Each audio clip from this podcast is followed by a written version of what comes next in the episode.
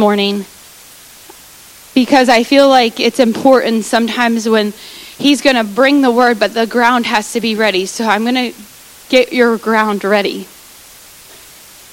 And there's a story in the Bible about Naaman, and he had leprosy. And because of that, someone encouraged him to go and hear from the prophet a word from the Lord. And when he encountered the word from the Lord, he had doubts and whatever, but he went anyway. And he washed, got washed seven times in the Jordan to be healed of the leprosy. And God healed him. And the word comes forth today with power. There's a prophetic word that's going to be released that can not just take those broken pieces that we sang about and, and take super glue and glue them together. Because sometimes I feel like we think like that. Like all of a sudden there's going to be this just like, oh, this piece is cracked and, we'll, and God's just going to super glue it. But in Naaman's story, in a place of incredibly hard, no, no hope, all the things, this is what happened. And it says, according to the word of the man of God. So, at God's word, it says, his flesh was restored like the flesh of a little child, and he was clean. God didn't just like bandage it up, he got the best skin an old man could have brand new. Wouldn't you like that? I mean, come on. When God does something, He doesn't just take some super glue and mend you together, He restores it and makes it new. Isn't that powerful that the word this morning coming to you could make whatever you're walking through something that makes you brand new? And that's the power of God's word this morning. As it comes forth, know that He's right there in the midst of you and He can make it new. So it's your opportunity to receive the word like Naaman. He had a word from the Lord and he could have walked away. So, as a little servant or his friend or buddy, his comrade said, Hey, dude, just do it. I'm saying, just take the word and do it. Just take whatever the word is this morning and walk it out and don't don't hesitate. Like get your heart activated in that place. Oh, I'm going to do what God is saying this morning. So, God, we thank you that your word is powerful and effective and life changing and transformational. And, God, that your word can restore us back to 100%. That we don't have to be a bunch of broken pieces. We can be a new jar this morning, ready to be filled with your grace and mercy. God, we thank you for your word this morning that brings life and healing. I ask for an anointing on Pastor John this morning like he's never experienced before. That it's a prophetic word coming to the people of God that will change us from this day forward. In Jesus' name. Everybody shouted. Amen. Good morning, everybody. Good morning to everybody online. I'm just so happy to be here today. I can't quite tell you to be up here again. I preached uh, about a month ago, and uh, I had to preach from down here because it uh, was as far as I could make it. And today, God is restoring more and more. Just like Rebecca said. And it's not me getting stronger, it's Him getting stronger through me. And I am so grateful for what He's doing every day. So, with that, I'm going to uh, start the sermon that, that I've, uh, he told me to entitle The Blessing of Choosing Wisely. You know, in, in my job at the, uh, at the dealerships as their head chaplain, I hear it all the time. You know, if God was real, He wouldn't let all the bad stuff happen in the world. To which I usually reply something like, uh, well, you know what? If God only allowed the good stuff to happen, you know, the stuff that you want, stuff that maybe all of us want, would He really be God? Because of who He is and how He wants us all to know and love Him by our own choice, our own free will, He offered us the choice to serve Him and to know Him and to love Him or not. And He didn't give us a mandate that we had to act specifically one way. In other words, we weren't designed to be robots. whether we want to accept it or not, we do have the free will to do and to be and to live like He wants us to. Or we don't have to. That choice to follow God is ours. But how do we do that? Especially in a way that brings Him the honor and glory that He asks for and He deserves. How do we turn this choice into a blessing? And how do we do it God's way, which is wisely? You know, Dave touched upon the uh, idea of wisdom a little bit last week, but I hope we're going to go a little bit deeper this week in that subject of wisdom as we ask the question how do we use the blessing of God wisely? And how do we make choices that make it so? Let's think about this. Well, first, let's pray. Lord, I thank you for each one here and each one that's hearing what you want said today. I ask you to open up a space in our hearts to glean every last bit that uh, we can glean from it. That you would just make your presence known in a burning and wonderful way in us. And that you would just make these words make sense. Help us to live what you're putting into us right now. In the name of Jesus. Amen. Our first scripture for today is uh, found in John 5 1 to 9. And in it it says, After this there was a feast of the Jews, and Jesus went up to Jerusalem. Now there, there is in Jerusalem by the sheep gate a pool, in Aramaic called Bethesda or Bethsaida in some versions, which has five roofed colonnades, kind of like porches. In there lay a multitude of invalids, blind, lame, paralyzed, waiting for the water to be moved. For an angel of the Lord went down at certain seasons in the, into the pool and stirred the water. Whoever stepped in first after the stirring of the water was healed of whatever disease he had. One man was there who had been an invalid for 38 years.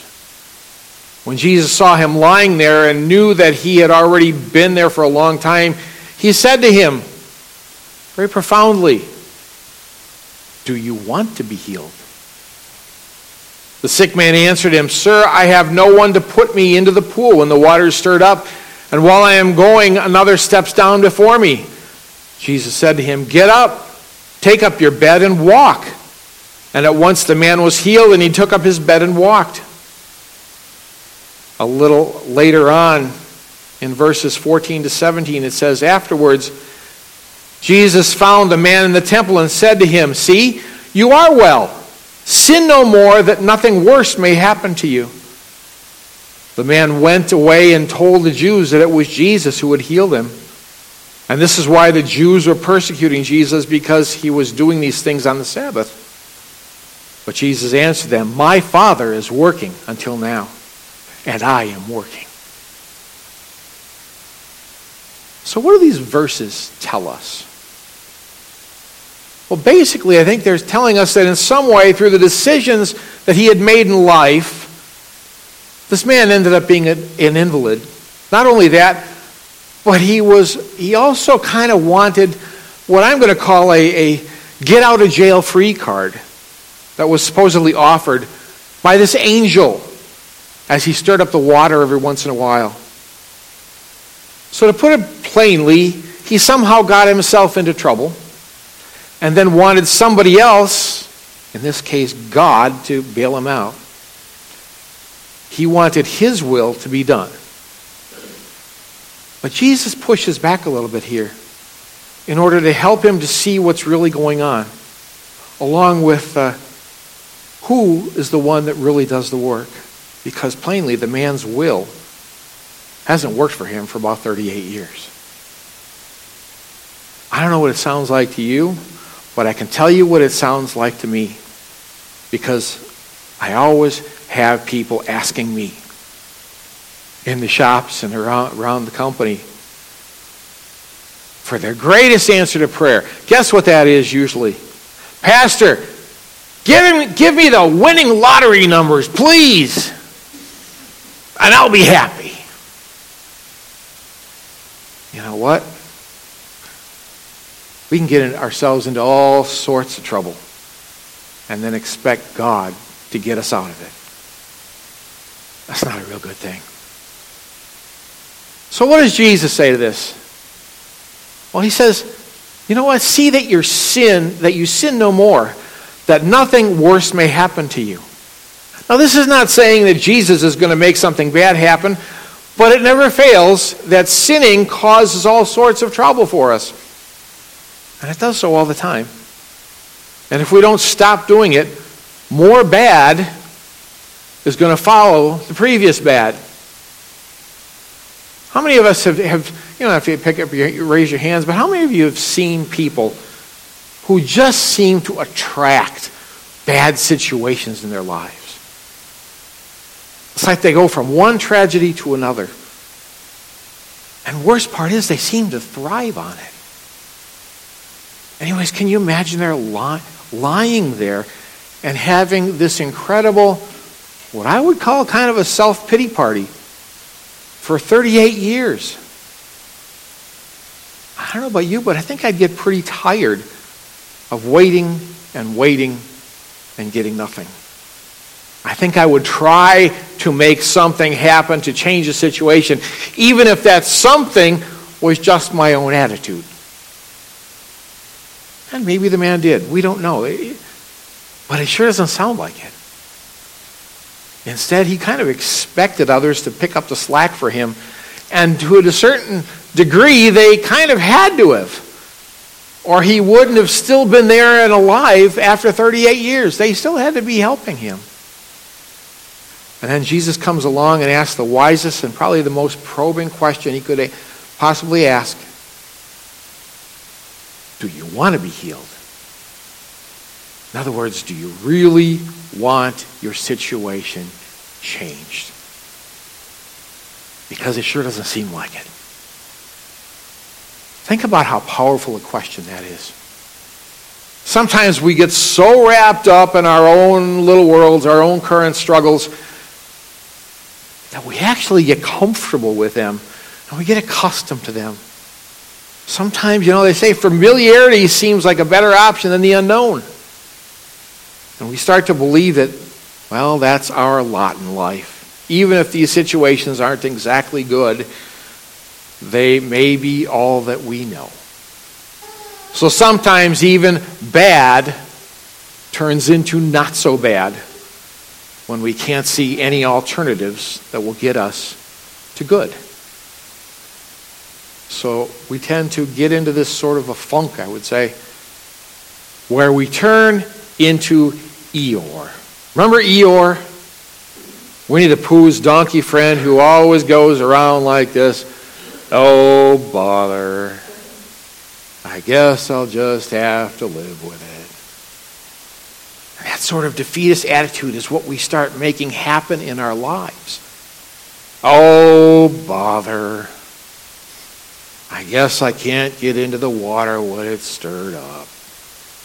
Oh, bother. I guess I'll, I'll never have happiness because I can't get such and such. Oh, bother. I guess I'll never have all the stuff I want because I'm never going to win that lottery. Oh, bother. You don't know anybody like that, do you?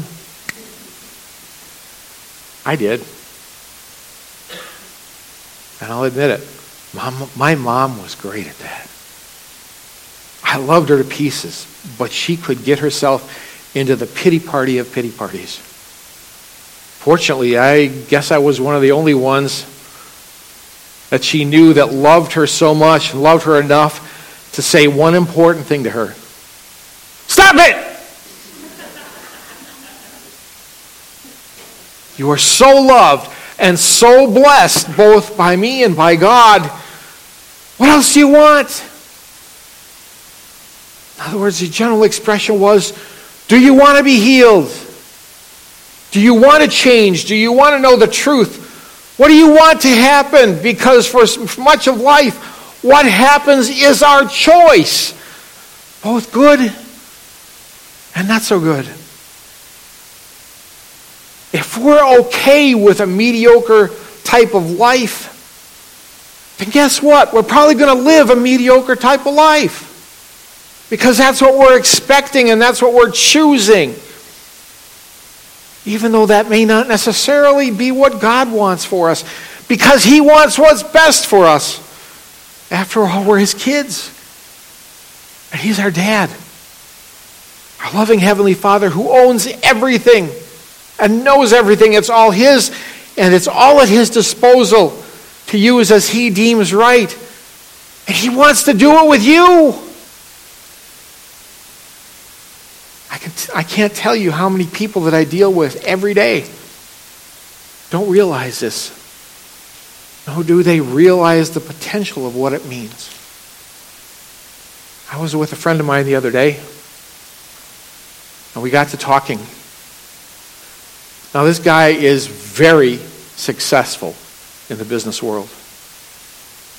And yet, he got to telling me about how bad his childhood had been and basically, how because of that, he really didn't think that he was worthy of love. In fact, that thought process had manifested itself in some very bad ways throughout his life. It seems that all of his relationships had ended badly, either because of him basically sabotaging them or him choosing to get into a bad situation in the first place. You know, we can avoid those situations if we just use our head first. And yet now he was on the verge of a brand new relationship, a brand new situation, a really good one. One that had, he had prayed to God about and he had really felt God was leading him into. And yet he was scared to death of this new situation because of who he thought he was. And I had to tell him and reassure him in the most loving and wise way I could. Stop it! That he was lovable. And that he is a son of God, the same God that sent Jesus here for all of us and always wants what's best for us. So, you know, sometimes the most loving and wise thing we can do is to be blunt and direct in our discussions, and our decision making. But if we can't do that, we have another alternative. We can always look to the scriptures for ways to be wise. You know, we have this book, you know, new thing. It's called the Bible. And it contains these guidelines for us to use. And so, why do we have or why do we need guidelines? Well, so that Basically, so that we'll be wise and blessed and in sync with God. And that we'll live lives that are good and satisfying and godly. You know, we were created in God's image. If we believe what the Bible said, we were created in His image, so therefore, therefore we really should be living in His image too, here and now. Don't you think? Now, God absolutely knew beforehand that if we had free choice, then we'd also have to have something to choose from, something to move towards. Correct? So, what does that mean for us in a, in a practical way? Well, how about these jewels of wisdom that come from Deuteronomy 5 6 to 22? You probably know them before we even get to them. Number one, I am the Lord your God who brought you out of the land of Egypt, out of the house of slavery. You shall have no other gods before me. Translation I'm God. Period. Get it right from the start for your own sake. Number two, you shall not make for yourself a carved image or any likeness of anything that is in heaven above, or that is on the earth beneath, or that is in the water under the earth. You shall not bow down to them or serve them, for I, the Lord your God, am a jealous God, visiting the iniquity of the fathers on the children to the third and fourth generation of those who hate me, but showing steadfast love to thousands of those who love me and keep my commandments. Translation This is no joke. These commands have consequences because choices give you the opportunity to do otherwise. Number three, you shall not take the name of, of your Lord your God in vain, for the Lord will not hold him guiltless who takes his name in vain. Number four, observe the Sabbath day and keep it holy as the Lord your God commanded you. Six days you shall labor and do all your work. But the seventh day is a Sabbath to the Lord your God. On it you shall not do any work, you or your son or your daughter or your male servant or your female servant or your ox or your donkey or any of your livestock or the sojourner who is within your gates, that your male and male servant and your female servant may rest as you. You shall remember that you were a slave in the land of Egypt, and the Lord your God brought you out from there with a mighty hand and an outstretched arm. Therefore, the Lord your God commanded you to keep the Sabbath day. Number five, honor your father and mother as the Lord your God commanded you, that your days may be long and that it may go well with you in the land that your God is giving you. Number six, you shall not murder. Seven, you shall not commit adultery. Eight, you shall not steal. Nine, you shall not bear false witness against your neighbor. In other words, you're not going to tell tales about them. You're not going to lie and generally make them look bad in front of others. Number 10, and you shall not covet your neighbor's wife, nor desire your neighbor's house, his field, or his male servant, or female servant, his ox, or his donkey, or anything that is your neighbor's. And it says, These words the Lord spoke to all your assembly at the mountain out in the midst of the fire the cloud and the thick darkness with a loud voice. And he added no more. And he wrote them on two tablets of stone and gave them to me. How would you define these words? These so called rules, these commandments. Would you define them as wise? Absolutely. God gave them to us so that we would and could wisely know his heart and you could say no, that we could know the rules of his ballgame. In fact, I would say that uh, they're not only wise, but they're a blessing. Why? Well, think about it this way. Have you ever had a boss that really didn't want you to succeed? Maybe they had someone else in mind for your, the position that you got into and they wanted you fired so that they could hire their friend, or for whatever reason, they just wanted you to fail. What's the easiest way for them to make that happen? Don't tell them the rules. And then blame you for failure because, well, you should have known. Or maybe even give you the wrong rules so that you would look even worse. You know, I've seen both situations happen. I'd say it's called bearing false witness according to God, and it's not a good thing. He gave us those rules against it because he knew such failure among us would happen. So he gave us a heads up to make sure that it wouldn't, or at least it didn't have to happen, or at least we'd know what was coming. We still had the choice, but we knew the correct answer. And that answer wasn't so much about us and our desire, but about Him and His desire for us. And how good He wants things for us. Following such rules helped us to be wise, which really helps us to be blessed. But just like back then, you know, Moses is up on the, on the uh, mountain. What are the Israelites doing? They're down below making a golden calf while they're waiting for Moses to come down with the commandments. Here comes the enemy trying to get us to think strange thoughts that would contradict or undo everything that God has tried to do for us and with us. I don't know if you know it or not, but there are other books out there other authors, authors that describe tactics that are there for the purpose of undoing the wisdom and the truth of God, along with discounting what we believe. One such author is uh, a guy named Saul Alinsky. He's a radical who put together 13 rules that are, quote, to defeat your enemy and promote your new views. It's been used by the radical left as their guidebook for quite a while. I'm going to go over some of these rules a little quickly, but I want you to hear them because I think it's important for us to know that we as Christians, along with God as our Father and ruler, are being attacked. And we're being attacked aggressively.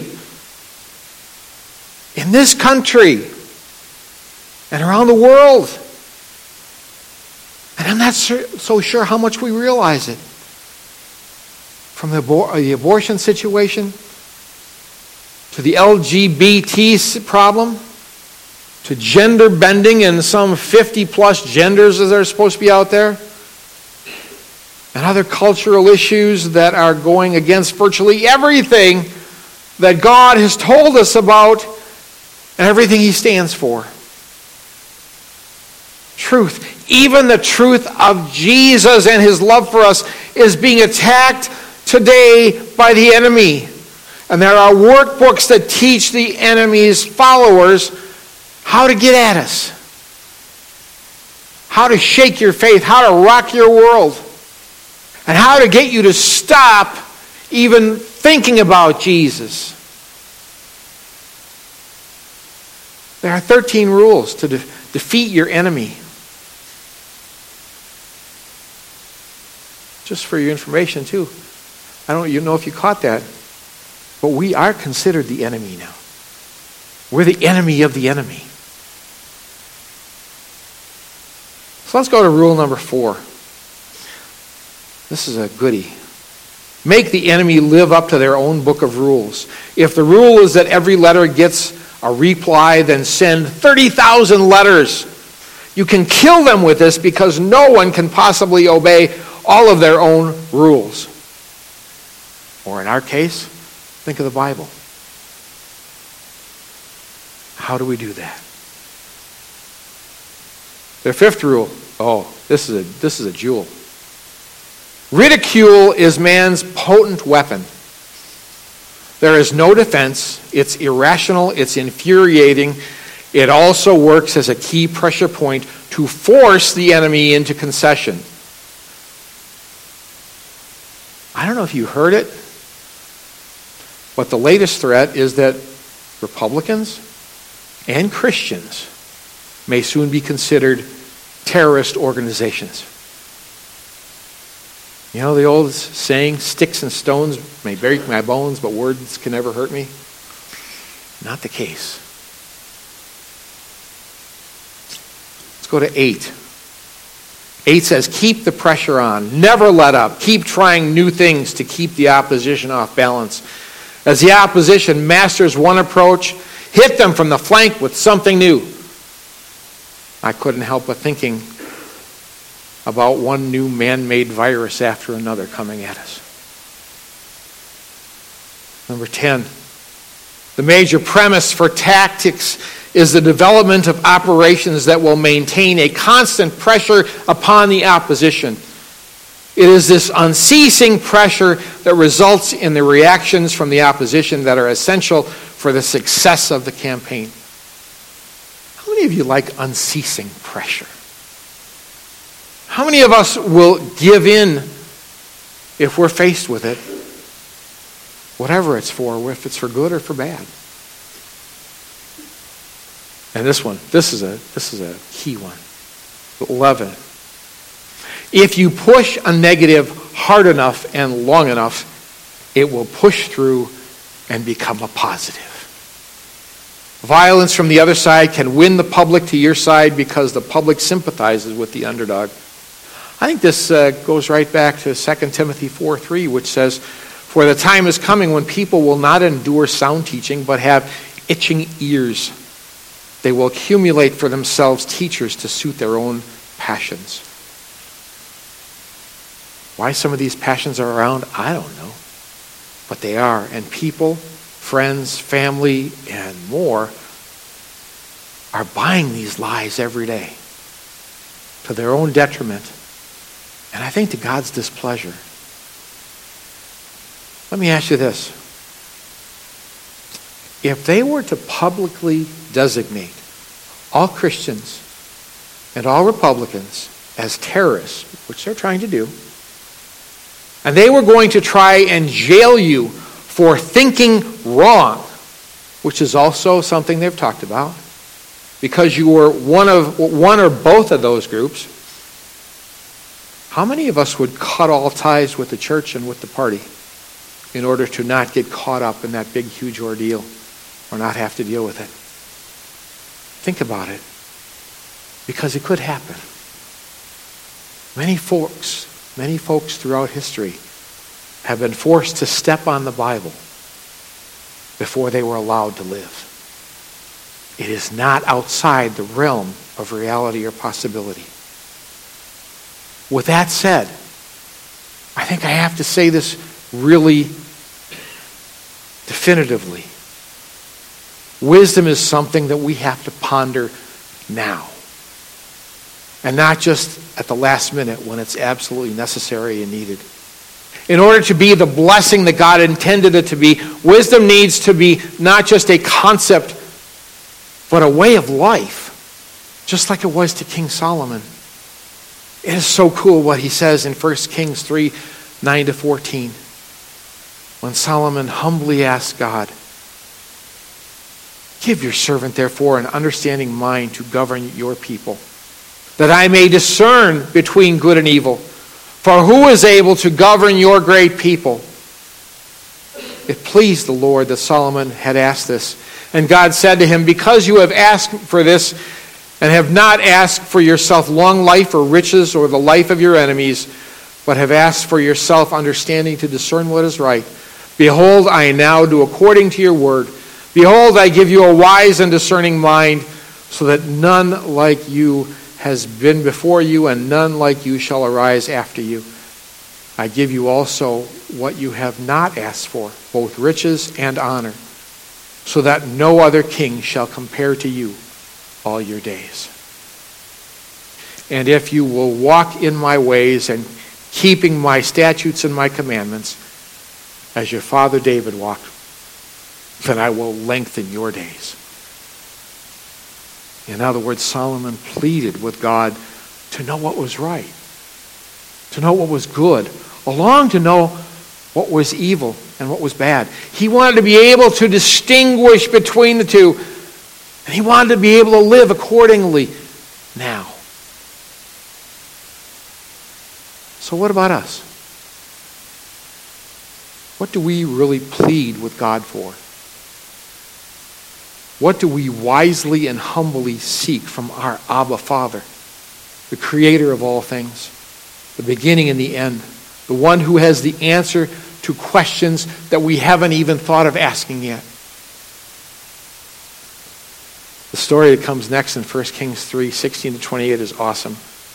And it summarizes Solomon's God given wisdom. It says in verse 16 Then two prostitutes came to the king and stood before him. The one, one woman said, Oh, my Lord, this woman and I live in the same house, and I gave birth to a child while she was in the house. Then on the third day after I gave birth, this woman also gave birth, and we were alone. There was no one else with us in the house, only we two were in the house. And the woman's son died in the night because she lay on him. And she arose at midnight and took my son from beside me while your servant slept and laid him at her breast and laid her dead son at my breast. When I rose in the morning to nurse my child, behold, he was dead. When I looked at him closely in the morning, behold, he was not the child that I had borne. But the other woman said, No, the living child is mine, and the dead child is yours. The first said, No, the dead child is yours, and the living child is mine. Thus they spoke before the king. Then the king said, This one says, This is my son that is alive and your son is dead? And the other says, No, but your son is dead, and my son is the living one. And the king said, So bring me a sword. So a sword was brought before the king. And the king said, Divide the living child in two and give half to one and half to the other. Then the woman whose son was alive said to the king, because her heart yearned for her son, O my Lord, give her the living child, and by no means put him to death. But the other said, He shall neither be mine nor yours. Divide him. Then the king answered and said, Give the living child to the first woman, and by no means put him to death, for she is his mother. And all Israel heard of the judgment that the king had rendered, and they stood in awe of the king because they perceived that the wisdom of God was in him to do justice.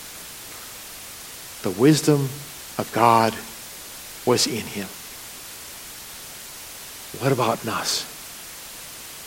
Where does our wisdom come from? Do we choose wisely? Is our wisdom a blessing? Or does our wisdom come from sources like, oh, TV, Dr. Phil, Jerry Springer, Judge Judy, or public opinion? Or from the latest science that contradicts everything the Bible says and stands for? Do we choose and make decisions because of neighbors or friends or even children and whims? And does the wisdom that we use, that which we make all our decisions with, end up being a blessing to us and to God?